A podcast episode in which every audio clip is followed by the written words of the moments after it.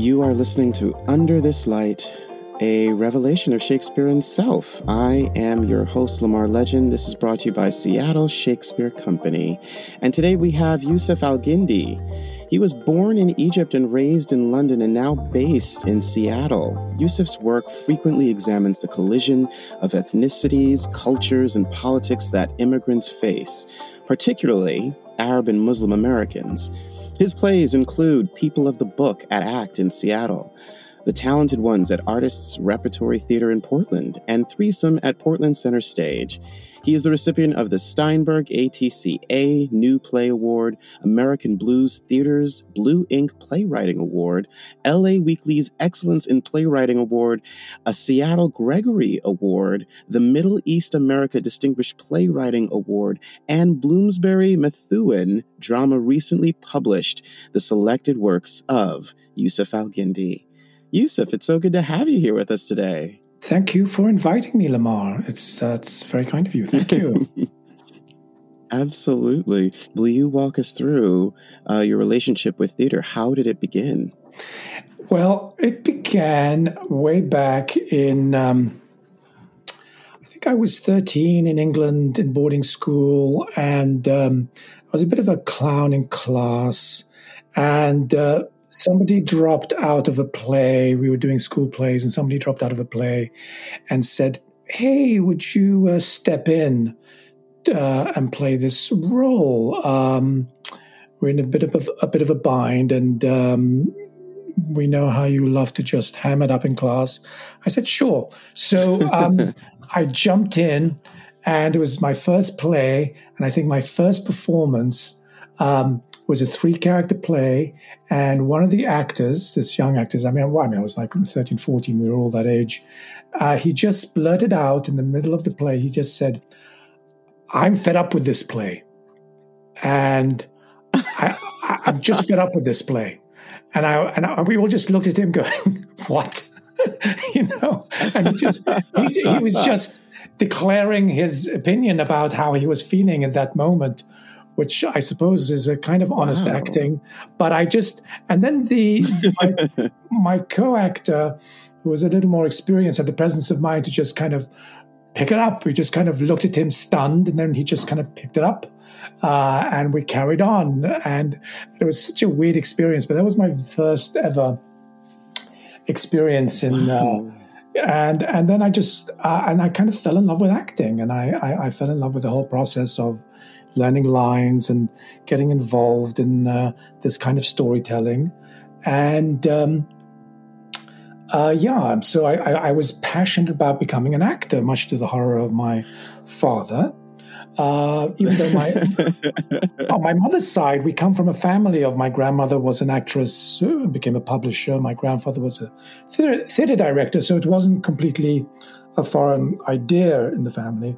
But you know, because I mean they were successful, but they also knew what a tough road it, it was, and um, yeah, it's just it's it's so that was my first, you know, uh, growing up and just growing up in England. You know, I just uh, I won't date myself, but um, you know, just I, I, I I, I only appreciate now what I had access to as a teenager growing up in England, and just you know, I, we lived in London, and just going to see a going to see a play for me was as um,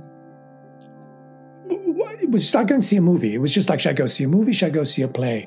And, you know, going, we had the National Theatre, so I'd just go see, well, what's this new play by Harold Pinter, you know, No Man's Land? Let me check that out. And because I was a teenager, I'd get like, the tickets were like five pounds or something like that and I'd get like second row seats and see John Gielgud and Ralph Richardson in this kind of weird play called uh, No Man's Land by Harold Pinter. Was like, or I'd go see the new play by Tom Stoppard, or I'd you know go see wow. uh, all these you know Paul Scofield, Ben Kingsley, and John Gielgud and mm. Volpone.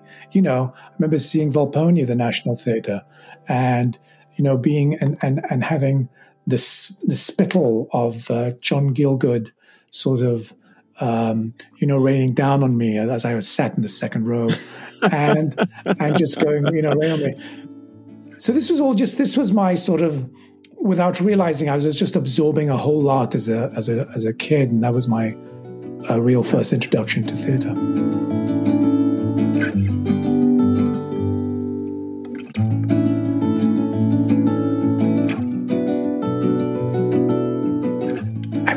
Exposed to a whole lot without my realizing, you know, what an education it was. So, I, so basically, I wanted to be an actor, and um, uh, and without going into too much detail, I applied. I did my undergraduate degree. I went back to Cairo to do my undergraduate degree. I did lots of acting in uh, in Cairo, and then I applied to six acting schools uh, because my, my father felt well, why you know the future lies uh, in the states at the time, uh, and um, and he said, "Well, let's let's focus on that." So I applied to six acting schools uh, and one playwriting school. And the schools were were in the U.S. In the U.S. Yeah, I didn't want to go back to England. You know, I, at a certain point, I, I just felt. I remember going to my father saying, "I don't want to be English. I don't want to be."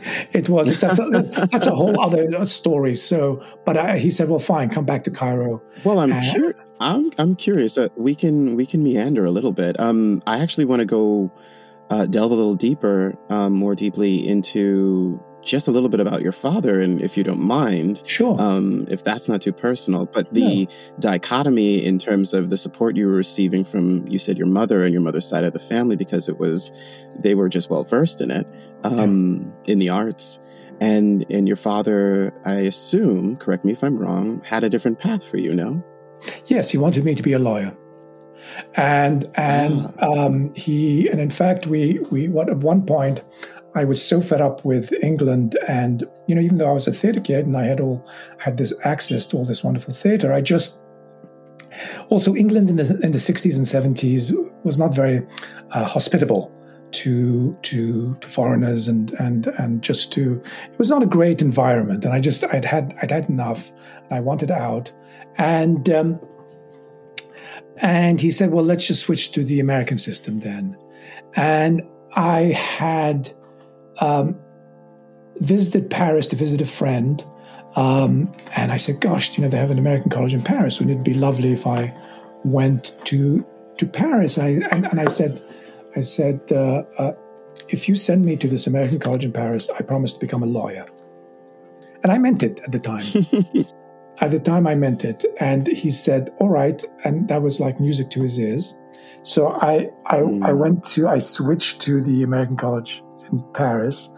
And um, it was, it was, I just loved the American system. All, all of a sudden, I had access to all these different subjects. I spent, I spent seven years in boarding school. And suddenly, mm-hmm. I was in Paris as a 17 year old kid. Um, and there were you know bars every the campus was sort of like all over the place no bars in between. I and um, even though they let you drink you know in boarding school once you turn 16 they actually had an, a bar for the older boys. So it wasn't you know drinking wasn't a big deal. It was only beer that was allowed. Uh, but in paris suddenly i was you know exposed to so much. And um, and my first I, I, I, the first guy I met was this American from Denver, and and his brother was a a, drug dealer, and he used to send, he was he, he, would send my friend he would send his brother drugs through the mail. I, I, I remember I took a class. I know I'm, I know I'm rambling, but I took this class in. Um, it was philosophy, the philosophy of the Old Testament, by uh, and it was it was the, it was run by a Jesuit. It was the class was run by a Jesuit priest. We had it at his home. You know, we during break between it was like three hours. We'd have a break, and he'd have like wine and cheese for the students. You know, during the break, which was great. And I remember one day. Um, he said, "Do uh, the class had ended and a few of us had remained behind?" He said, "He said, so does anybody smoke here?" And I thought cigarettes, and I was smoking. I was a smoker at the time. And then, and I said, yeah, I, I. And he proceeded to bring out this bong, this this um, marijuana, wow. and he just kind of passed it around. And I was thinking, I love the American educational system. This is great.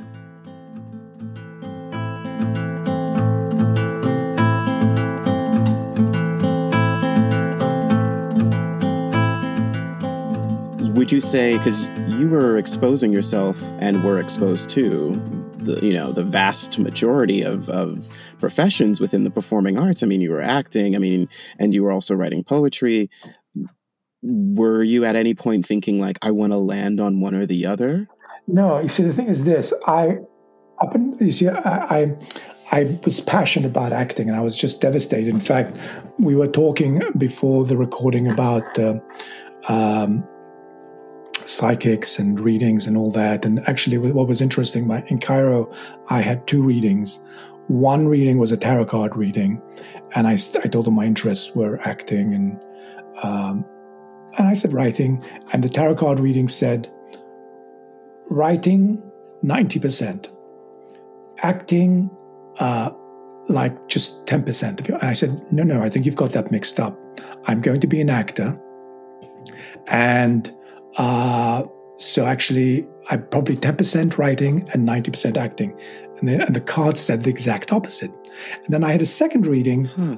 uh, a numerology reading, and they said, nothing's going to happen for you, Yussef, until much later in life. Now, I, if, I, I, thought much later meant maybe five, ten years. I didn't realize maybe like 20 years later, my career would start. But that was kind of interesting. So, no. So, when I went to Carnegie Mellon, I still secretly harbored the desire to become an actor. And I was actually panicked about mm. now being in conservatory, uh, learning this craft that I was interested in, but it wasn't my passion. And I was I worried that I was going to be surrounded by people for whom this was a passion. And how could I compete with that? Well, mm. you know, I I I can't, I'm I'm always very I'm very studious and I apply myself to whatever whatever I, I have to um, to stay afloat and get ahead. And um, I did decently, and more importantly, I learned the craft of playwriting, which was very new for me. Um, I all my studies in theater had been um, related to acting, and now I was being taught specifically the craft of playwriting, uh, and it was a very uh, dry approach. You know, it wasn't so much what is your voice; it's these are the craft elements that make up uh, the medium uh, of uh, plays uh, and you have to learn you know novel plays are different from novels are different from short stories from poems etc and and and you have to you have to familiarize yourself with these techniques did that deepen your relationship to the art form or yes distract I, you or? yes what happened was my very first exercise i was given uh, I, I, you know I, I just come out from my english and comparative my english and comparative lit undergraduate degree. And so I was full with all these great writers and these artworks. And I was very much into the whole Bloomsbury group, Virginia Woolf and E.M. Forster and Forster and uh, that uh, uh, Vanessa Bell. And so my first, very first exercise was, you know, I was trying to be, you know, profound and say something. And my playwriting teacher sat me down and said, look, it's this is kind of boring. Uh, you know, there may be something interesting in there, but I'm not really interested in, you know, your your take on this issue or that issue. What I need from you is I need to see you incorporate the techniques we talk about in class into the scene work. So if we're talking about, for instance, exposition and how to get exposition uh, successfully get information out to the audience in a way that doesn't bore them or you know make the action drag um, uh, that's that's your task write a five page scene in which we get exposition in such a way that it moves the action forward is relevant to the action uh, and doesn't stop anything as you could or what is you know write a five page scene as the incorporating as much theatricality as you can. Make it interesting. You know, in terms of, theatricality is a very vague term for just sort of anything, you know, visual, something visually that engages the audience visually, you know. You know, at the end of the day, the thing that's going to grab your audience in terms of theatricality and everything is the dramatic conflict. What and and we we we break down well what is what is a conflict in drama? Uh, what are the basic elements? Um, you know, it's two mutually exclusive wants. At its very basic, at its very basic level, it's you know, two thirsty people and one glass of water and and, right. and maybe just half a glass of water or just a drop of water and it's who's going to get that glass of water and the tactics they employ to try and secure that what they want that is what constitutes the action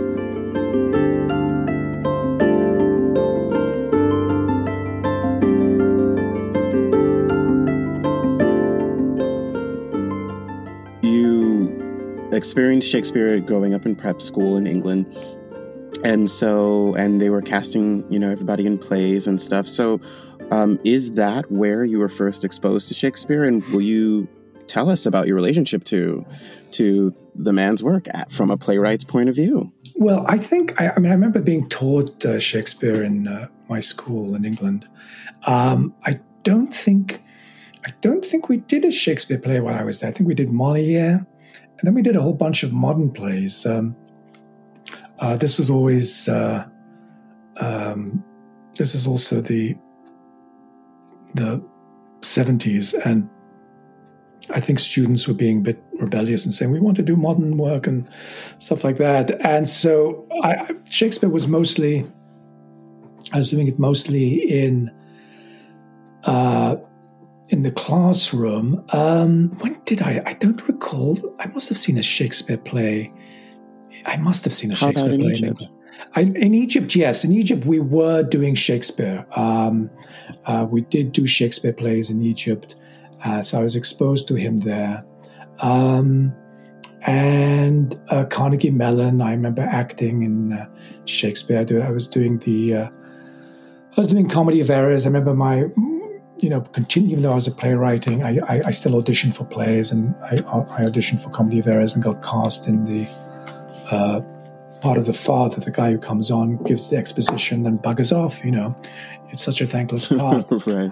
But I remember the, I, I, remember the uh, my first performance um, of that play, Comedy of Errors.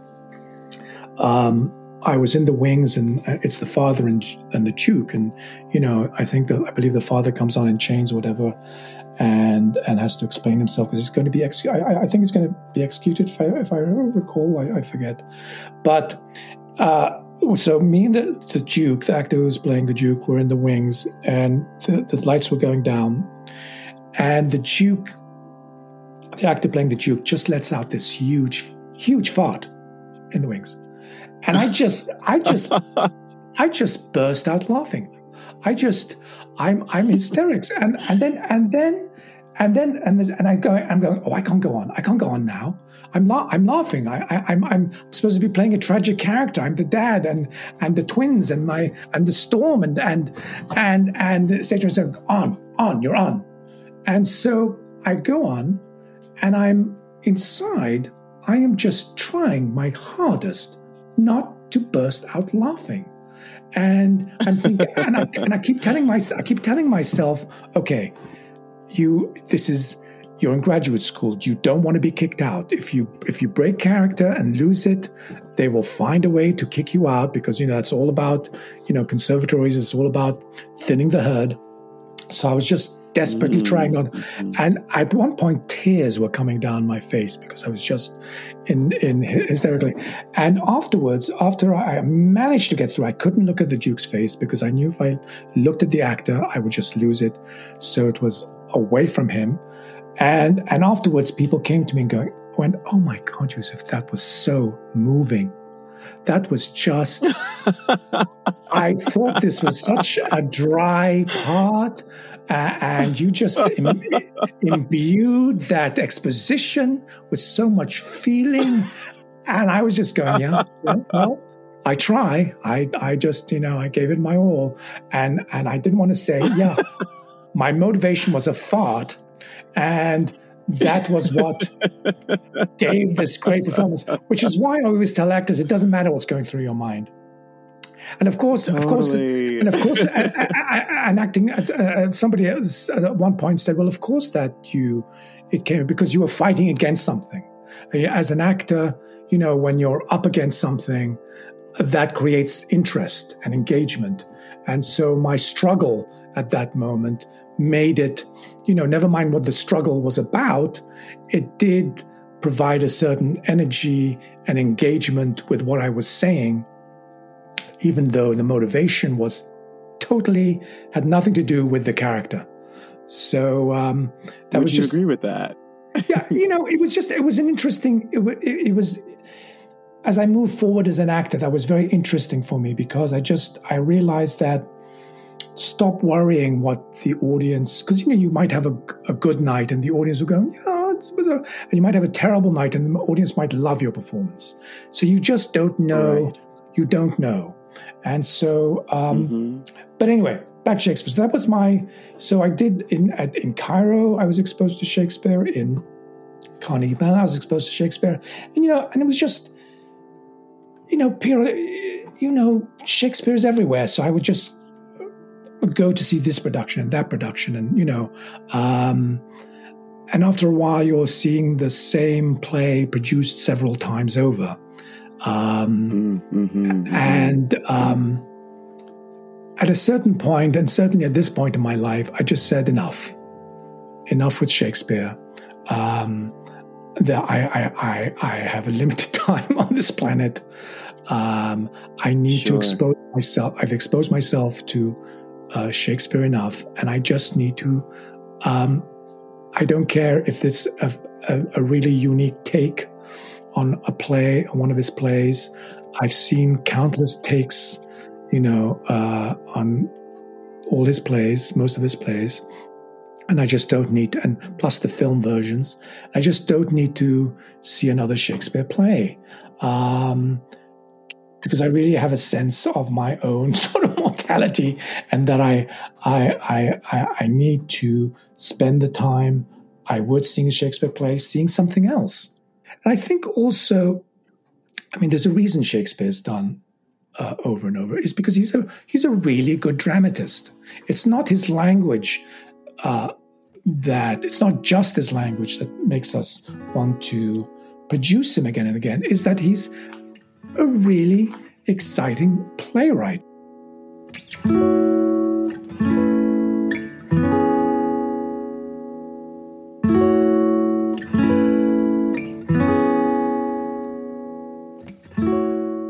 When did you start finding your own voice? And I mean, in counter to, you know, what you were being taught at Carnegie Mellon from that one professor who was like, "Well, we we're not interested in what you have to say. We're interested in in you learning the basic elements of playwriting, the craft of of, of playwriting." When did you start you know, taking that and then infusing it with your own voice and going out on your own and being like, this is now what I have to say. And actually, also, I'm, this is a larger question, but, you know, what is it that you endeavor to say with your plays? Well, you know, that's interesting, the whole notion of voice and, and when it kicks in for a writer. Uh, I used to also teach playwriting uh, uh, later. Uh, at Duke University, I taught playwriting, and what I found interesting was uh, writers who would um, start out in one semester, you know, they would I, I, would teach them kind of what I was taught, and they would write their plays, and and then maybe second semester or third semester, I would suddenly notice a whole new flowering in terms of their output, and I would go, oh, look, their voice just kicked in. You know, it, it, it's almost like oh, they just reached puberty. It's something would kick in, and and it happens for um, it happens for people at different times, and you never know. And so I never write. Mm. I never wrote any of my students off, even the ones who s- seemed a bit clunky, but who were still passionate, because I, I said I don't yet know when your voice will kick in. My voice kicked in. It took a very long time. I mean, there are several reasons why that was. When I came to America, I still heard when characters spoke, I still heard British voices. And of course, that was kind of weird to write British characters in an American setting. Also, they weren't as I as I lived in Egypt and I'd you know now I was in America. They weren't. It was becoming a bit uh, muddied that uh, those voices. So there was this weird transition where I was transitioning from my British background into this new American setting. It took a long time for me to hear American voices and for them to naturally emerge as characters in my plays. So I, I did want to write uh, um, plays for my audience here. I, I, I, feel very strongly that I need to communicate with with where, wherever I am with the audience that I have. Um, so that took, I remember it took me like seven years before I could naturally, before I wrote my first quote unquote American play. Um, that was one thing. The other thing is I was a bit lost in terms of where do I belong? Now, for me as a writer, I need to feel like I belong somewhere in order to participate in the conversation of that place. Um, you know, I, I, I mean, my big success when I was in my adolescence, in my adolescence, in my uh, years right after Carnegie Mellon was a play about uh, a play called Hostages, which was about people, two people stuck in a kind of no man's land, and no, which is where, kind of where I was, and um, so it took a long time for me to um, finally connect to the US and where I was. And actually, that happened when I became a citizen. And it was a very interesting experience for me. And I actually wrote about it in, in a play called The Talented Ones, where I remember coming out of that naturalization ceremony. This was in 96. Uh, and I remember thinking, oh, I'm now I am now a US citizen and I, I am now part of the story of this country, the good and bad of it, of, of immigrants who come from somewhere else, who come to this country and, and then make a home for themselves here. The thing about being brought up in England is they never let you forget that you weren't English. You know, it, wouldn't, it wouldn't it wouldn't matter if I'd stayed there up until now. Uh, it's they were just. I don't, I, and I think since Brexit, Brexit, it's gone back. I think for a while it got better. Then it got when they went back to their default setting of not being very welcoming. But they they never let you forget that, and that was a problem for me. And I think coming to mm. America on paper, at least, not necessarily in daily interactions or you know some of the negativity in um, around you but on paper officially supposedly that this is you know immigrants are welcomed and you know integrated and become american. And supposedly a foreign born american has the same rights as a native born american and they're not you know and psychologically, it was important for me to know that if some American came to me and told me to, you know, bugger off, I could say, no, you bugger off, you know. Um, um, that this sense of belonging was, I didn't realize how much I needed it. And that's the other thing. I didn't realize mm. I'd always considered myself uh, a, um, a citizen of the world, you know, kind of like I'm one of those, you know, citizens of the world. I don't belong anywhere. But actually, when I became a citizen, I suddenly realized, I suddenly realized it was answering a need. I didn't even realize, uh, uh, I didn't re- even realize I, I needed that.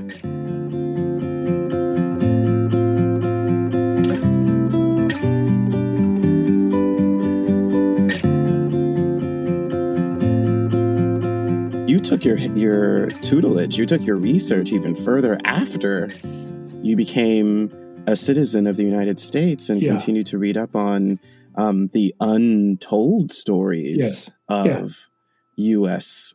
Yes, of yes. Americans. Yes, in fact, uh, before I became a citizen, that was uh, of of great interest to me, and I think because I just related to being up against it, and a lot of these stories were mm. about uh, individuals and peoples who are up against it you know, who had to surmount certain obstacles, who didn't feel welcome, or who had, you know, challenges to say the least, to, to, you know, negotiate their presence in this country. I mean, this country is it's a pretty bloody and um, you know it's it's the the, you know, the history of the states is is um, there's a lot there's a lot of uh, um, you know blood and guts. I mean, it's just it's it's a lot of it's not very unpleasant, but it has certain ideals. It purports to hold to certain ideals and to live live up to. And a lot of the uh, a lot of the um, you know the work of activists over the decades has been to say, look, you have these statements, you have to live up to these statements. You know, and I think that's been the journey of this country, living up to its ideals and the various people who have struggled and and pushed to to say you are failing the ideals of this country. Uh, you're, you're, nowhere close to it. And um, uh, and so for me, reading up about that and feeling I was a part of this journey, suddenly all my very personal uh, issues I felt plugged into a bigger struggle. And so all my plays now, I felt like they were part of a wider discussion.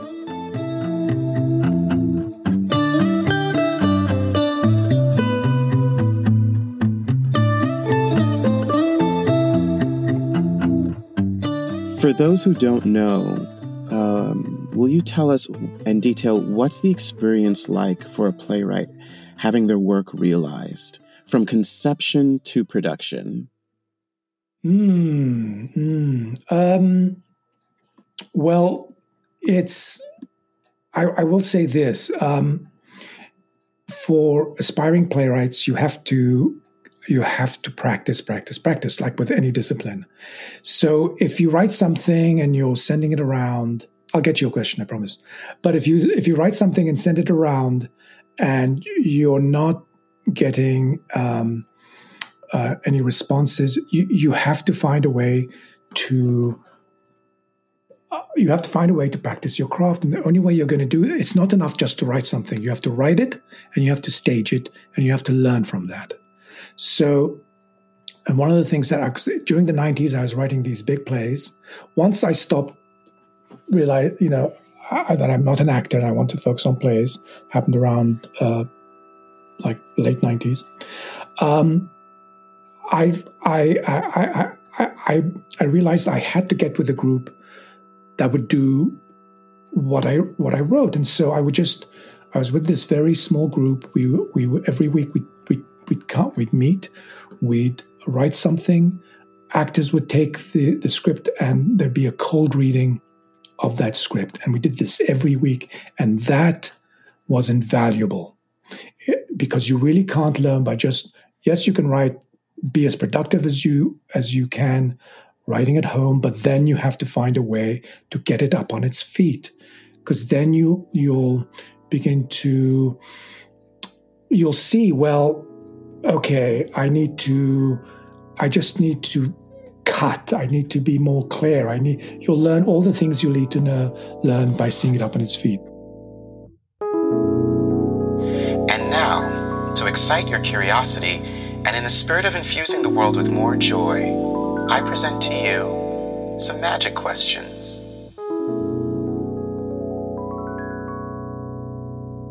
If you could master one skill that you don't already have, what would it be?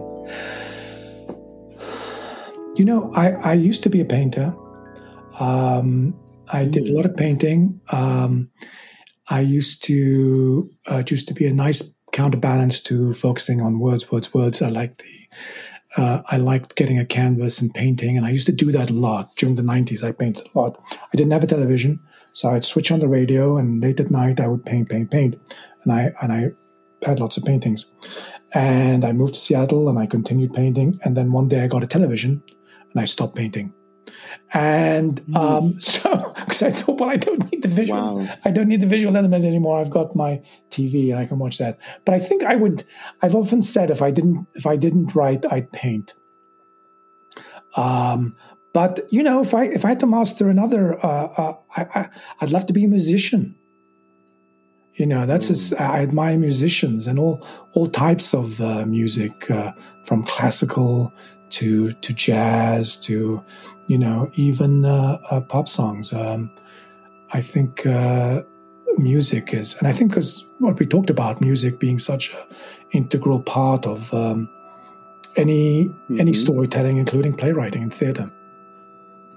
Mm-hmm. So I, I, suppose skill set, music, music or, or, or, painting, that would be my two things. Okay. Okay. Um, all right. Here's a here's a biggie. This is your specific magic question.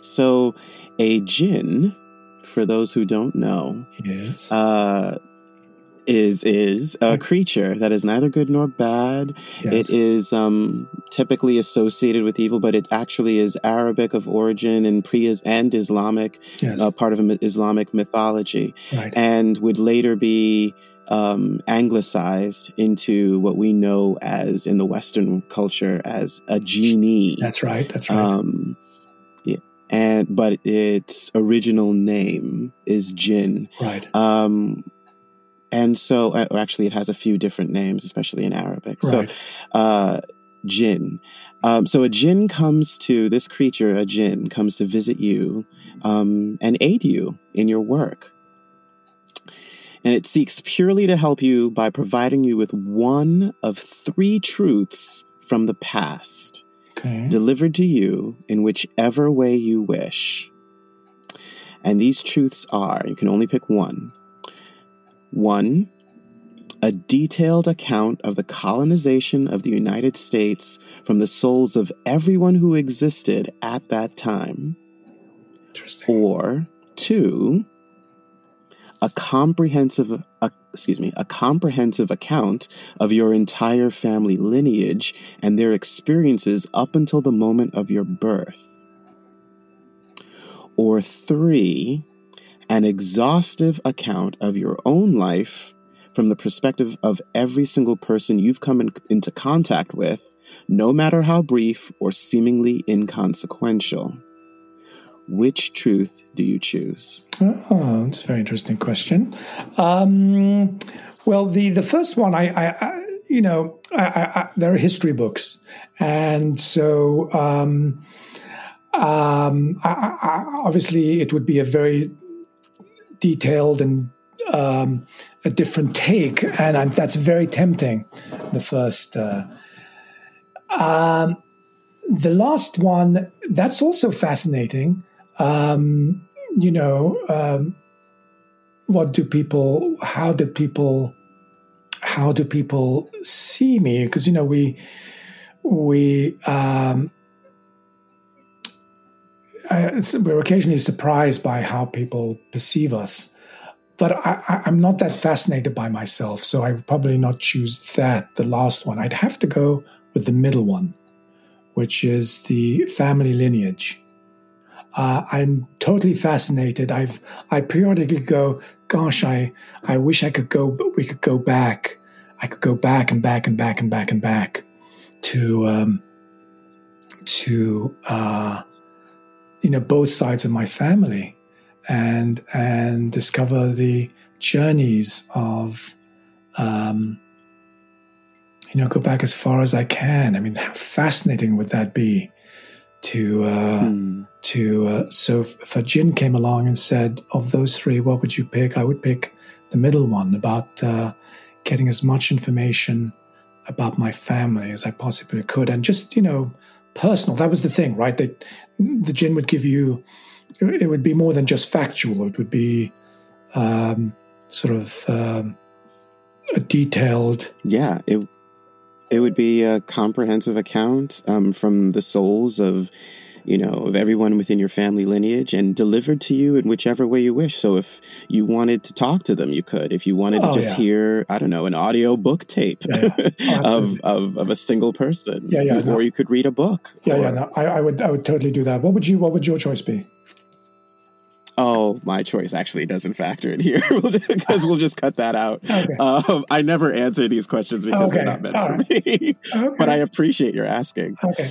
So the last one last question, final question. Uh, when you die, because we all will, um, if people forget everything about you, what's the one thing you want them to remember? Well, you know, I mean, one one writes um, in the hope. I mean, no, I don't write for that reason, but you know, I, I, I do hope. I do hope that uh, some of my stuff might be of interest uh, after I pass. You know, there is a professor at um, in University of Oregon in Eugene, Michael uh, Malek Najjar, who is archiving my papers. He said he's a he's a, an historian whose focus is on. He's a professor, drama professor, whose focus has been on Arab American drama through the decades, and he said. Um, it was it has been so difficult for him to do to do research because a lot of these uh, original papers have disappeared and have been lost. And what I want to do is I want to archive your work so some professor who's going, well, what was that movement of Arab American drama, Middle Eastern American drama at the beginning of the uh, 21st century? You know, uh, who were some of the players involved? And he says, I, I just want to create a record for future scholars to have access to some papers. And he's doing a very diligent mm-hmm. job of um, uh, bringing to the uh, forefront some of these writers. So, you know, um, you know, if, if I, you know, my my if I was, we are all going to disappear. I, I, I would like that. I would like there to be some sort of record to say that, you know, so some Egyptian American or Arab American theater person, a hundred years from now, will go, well, is there anybody, is there, are there any monologues from any plays that I can look and somebody can say, yes, there was, you know, we have in our archives, or, you know, there are some of these, um, maybe you want to look at, if you're looking for ancient texts, you know, uh, really old texts, here are some mm. old texts that you can um, uh, choose from. And, you know, uh, uh yeah, I mean, that's, I guess that's, that's uh, that's a hope. It's not a it's not the reason why I write. I mean, I I, I was telling this same professor. I was saying, look, I, I, he was saying, well, you you you you do write a lot, and he said, yeah, and I said, yes, I'm trying to add to the canon. I'm trying to add to mm. our canon, which did not exist. You know, it's mm-hmm. there are. It's taken a long time. You know, you look at them in, in talking about you know how I studied up on the different different groups, and you know when you look at the you know the African American movement and drama, I mean there was per- it's been I mean it was percolating periodically uh, throughout uh, since since African Americans have been here, but you know it really started taking hold in the I'd say 50s and then really kicked in in the 60s yeah. and, and then moved forward mm-hmm. uh, with Latinx and Asian Americans. It really started happening in the late 60s, but really kicked in in the, seven, in the 70s. That's when a lot of the writers from the Asian American, uh, a lot of the dramatists from the Asian American and Latinx communities started percolating up. Uh, with the Native Americans, it started really happening in the 90s in terms of the mainstream culture. And with the Middle Eastern uh, uh, contingent, it really started happening in the late 90s. There were lots of organizations, theater troupes in New York, in San Francisco, uh, in uh, Dearborn, uh, uh, Michigan. Um, and, and then after 9 11, it really kicked up because that's kind of how things happen in this country. The, a group becomes a problem group and suddenly there's a, a negative mm-hmm. spotlight on that group. And so people from that group begin to respond. They have to respond. They're forced to. You know, there's this negative spotlight and they have to speak up. And this happens time mm-hmm. after time with group after group. And you know usually you have comics who you know who emerge and uh, so you have sort of like a comics from that group and then writers from that group and dramatists and then filmmakers and you know that's sort of how it happens in this country and that started really happening for the Middle Eastern American community in um, late 90s and then the 2000s. And so there are writers now who are writing and adding to that canon. And so I always, I would say, you know, part of what motivates me is, you know, I'm, I'm going to write because I, I, I just, I have to write. I try and write every day. But, you know, I'm also, some little part of me is also aware of wanting to contribute to that canon. So there is, there are plays for those Arab American or Middle East American actors who, who now, you know, who are present now and who come much later and who want to know, well, what plays are out there for me? You know, I mean, I mm-hmm. didn't see myself represented on stage until my 40s. You know, mm. there was no representation whatsoever uh, uh, until in, in my 40s. And so, luckily, that's going to be changing for the Middle Eastern actors coming up now. I think they they'll have some place to choose from. Uh, there are other dramatists, you know, many other dramatists, apart from myself, who are uh, uh, providing material for them. So that's what I hope um, continues. Well, we thank you for your contribution. well, thank you. Thank you, Lamar. And we thank you for your contribution.